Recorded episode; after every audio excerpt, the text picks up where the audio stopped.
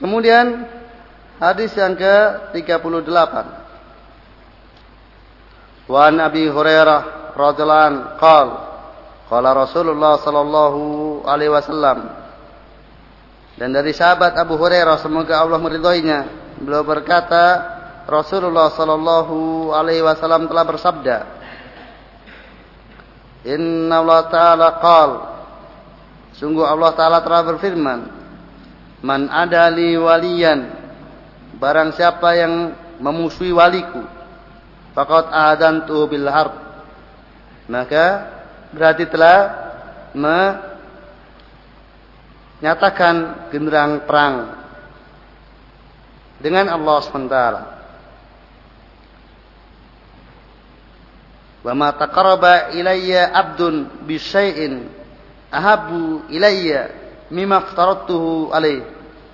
Tidaklah ada suatu kegiatan di mana seorang hamba mendekatkan diri kepadaku dengan suatu aktivitas lebih aku cintai daripada apa yang telah aku wajibkan kepadanya.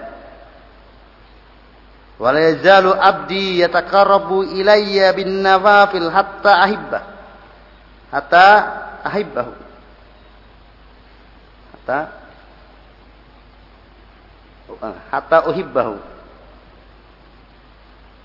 Dan seorang hamba senantiasa terus menerus mendekatkan diri kepadaku dengan amalan-amalan sunnah setelah melaksanakan yang wajib tersebut.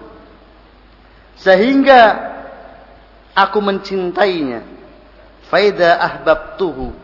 Dan jika aku sudah mencintainya kuntu sam'uhu yasma'u bihi maka aku adalah pendengarannya yang dia mendengar dengannya wa basaruhu alladhi yubsiru bihi dan aku adalah penglihatannya yang dia melihat dengannya wa yaduhu allati yabtishu biha dan aku adalah tangannya yang dia memegang dengannya wa rijluhu allati yamshi biha dan aku adalah kakinya yang berjalan dengannya.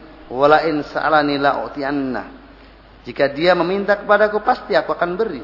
Wala in ista'adani la'u'idzanna. Dan jika dia mohon perlindungan kepadaku pasti aku akan lindungi. Rahul Bukhari. Hadis ini juga dinamakan hadis qudsi. Ulama bersih pendapat tentang apakah hadis qudsi itu lafaz dan maknanya dari Allah atau lafaznya dari Rasulullah sallallahu alaihi wasallam adapun maknanya dari Allah SWT. Yang jelas sekalipun bahwasanya lafaz dan maknanya dari Allah Subhanahu wa taala memang lafaznya Rasul menukil persis lafaz dari Allah SWT tetapi kedudukannya tidaklah sama dengan Al-Quran. Tetap kedudukannya tidak sama dari Al-Quran, ditinjau dari sisi hukum-hukum yang setiap hurufnya mendapatkan pahala ketika membacanya. Dan juga eh, bagi yang melarang untuk menyentuh Al-Quran kecuali dengan wudhu, maka untuk hadis kutsi, kalau ada seandainya kumpulan hadis kutsi, maka tetap boleh saja seorang menyentuhnya tanpa dia berwudu. Demikian juga bagi yang apa, melarang bagi wanita yang haid untuk membacanya atau menyentuhnya, maka hadis kudsi boleh. Kalau saya soleh alu saya hafidahullah belum merojihkan sesuai dengan zahir dari hadis dia adalah lafaz dan maknanya dari Allah Ta'ala. Kalau saya Muhammad bin Sulaiman belum merojihkan bahwasanya maknanya saja yang dari Allah Ta'ala. Lafadznya dari Rasulullah. Dinamakan hadis Qudsi karena dinisbahkan kepada Al-Qudus yaitu Allah Subhanahu wa taala. Jadi hadis tapi itu perkataan Allah Subhanahu wa taala. Di dalam hadis ini Allah SWT menjelaskan tentang kedudukan walinya dan bagaimana dampak orang yang memusuhinya. Yang namanya wali Allah adalah orang mukmin yang bertakwa. Ala inna awliya Allah la khaufun alaihim walahum yahzanun alladzina amanu wa kanu yattaqun. Dalam surat Yunus ayat 62 63. Ala inna awliya Allah la khaufun alaihim wa lahum yahzanun alladzina amanu wa kanu yattaqun. Maka dengan demikian tidak butuh definisi wali yang lainnya. Allah sendiri yang sudah mendefinisikan. Ketahuilah sesungguhnya wali-wali Allah tidak ada rasa takut pada mereka dan tidak pula bersedih. Siapa mereka? Allah jelaskan sendiri ya. Siapa mereka? Alladzina amanu wa kanu yattaqun. Yaitu orang-orang beriman dan mereka bertakwa. Jadi samping mereka muwahhid, seorang yang bertauhid, tidak cukup bertauhid saja, tapi bertakwa, melaksanakan perintah dan menjauhi larangan sesuai dengan ilmu dari Allah Subhanahu wa taala. Kalau sekedar bertauhid tidak secara otomatis menjadi wali Allah. Ya dia wali Allah dalam batasan yang paling minimal. Tapi di sini adalah wali Allah yang sesungguhnya, wali Allah yang utuh adalah yang beriman dan bertakwa. Maka dengan demikian Bukan definisi wali Allah yang bisa merubah tumpuan pasir menjadi emas. Bukan yang bisa terbang eh, naik sajadah. Itu bukan wali Allah. Ada dua kemungkinan orang yang seperti itu. Bisa wali setan dan juga bisa wali Allah. Orang yang bisa terbang di atas sajadah, mungkin itu wali Allah. Tinggal dilihat saja bagaimana kesehariannya. Kalau dia orang mukmin, muwahid, bukan ahli syirik, dan bertakwa. Tidak ada satu kewajiban kecuali dia tunaikan. Dan tidak ada satu kemaksiatan kecuali dia jauhi. Dan terhadap sunnah, sunnah Rasulullah betul-betul dia terapkan. Dia laksanakan. Kok biasa terbang, dan dia, dia tidak pernah mengaku wali, maka itu adalah wali Allah Ta'ala. Tapi kalau kemudian dia bisa terbang, kemudian inilah wali Allah, berarti dia wali setan. Karena wali Allah tidak pernah menyatakan dirinya sebagai wali Allah. Bagaimana wali Allah kemudian melanggar ayat fala tuzaku anfusakum huwa a'lamu bimanittaqa. Maka cukuplah ya, kedustaan wali setan tatkala dia dengan kelebihannya menyatakan dirinya sebagai wali Allah.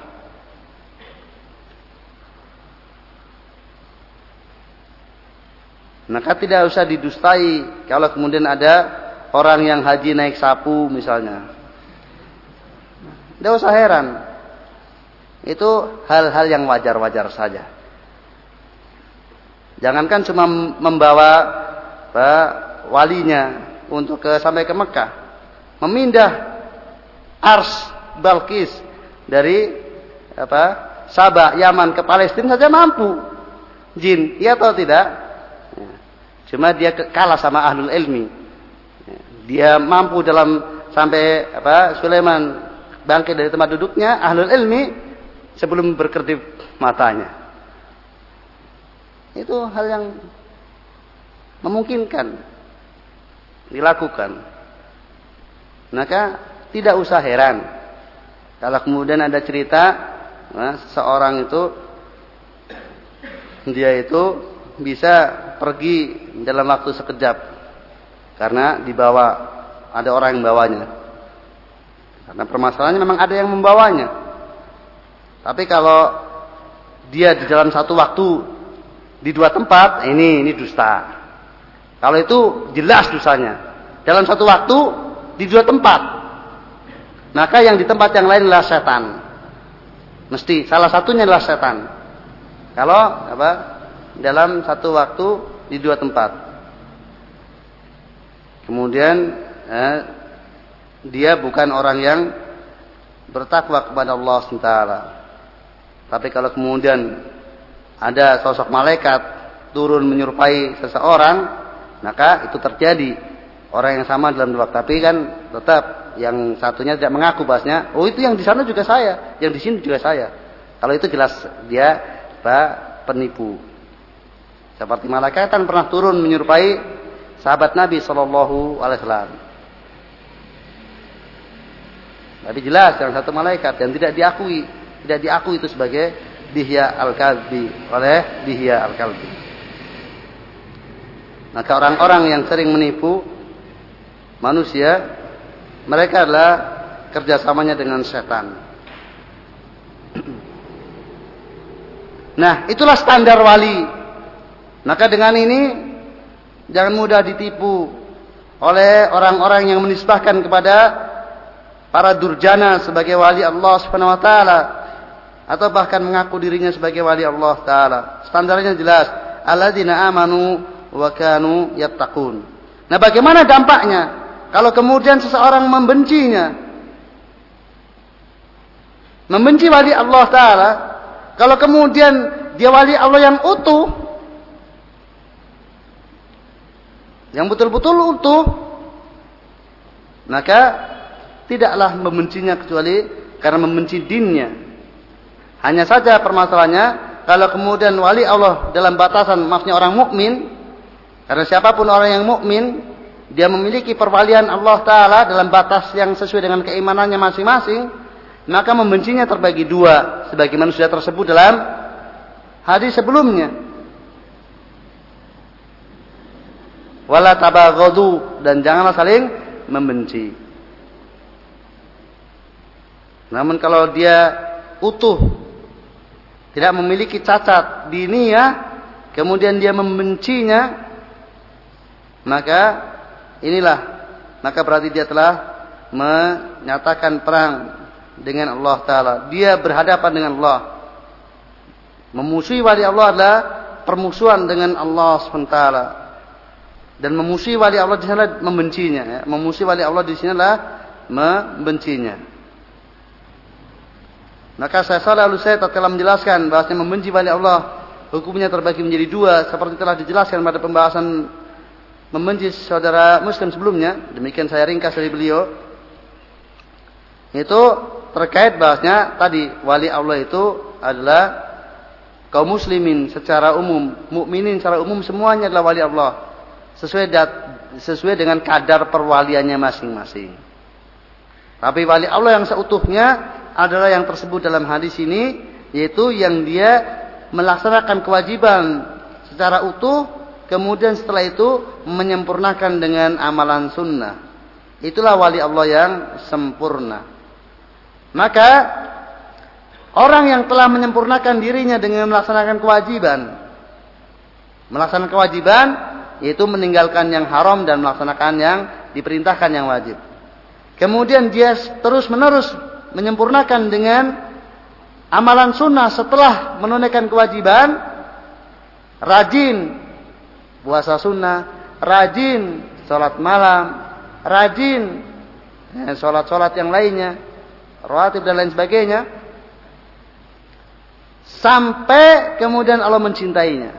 Ini menunjukkan bahasanya melaksanakan yang wajib, menyempurnakan yang wajib, kemudian menyempurnakan dengan yang sunnah adalah merupakan perkara yang mendatangkan kecintaan Allah Subhanahu wa taala. Jadi Allah akan mencintainya jika dia demikian, melaksanakan yang wajib, kemudian menyempurnakannya dengan memperbanyak nawafil, sunnah. Maka jangan menyepelekan perkara yang sunnah sementara kita bisa melaksanakan dan dia ada keberatan untuk melaksanakannya. Apalagi yang wajib dan dia ada keberatan sama sekali. Jadi seperti misalnya membiarkan jenggot tumbuh, tumbuh-tumbuh sendiri kok. Tidak ya. usah pakai biaya toh. Tidak keluar, tidak usah keluar biaya. Ya. Kemudian apa? mengangkat apa celana malah ngirit kan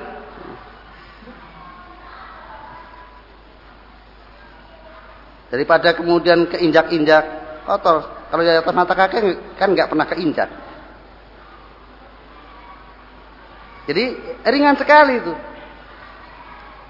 Adapun kadang dicela kita hidup tidak pernah kemudian dicintai semua orang kan? Apa pun status kita masih ada yang tidak suka. Maka itu sudah biasa. Atau apa pun lah status kita, mesti ada yang tidak suka kepada kita. Lalu apa apa repotnya untuk kemudian apa cuek terhadap yang tidak suka?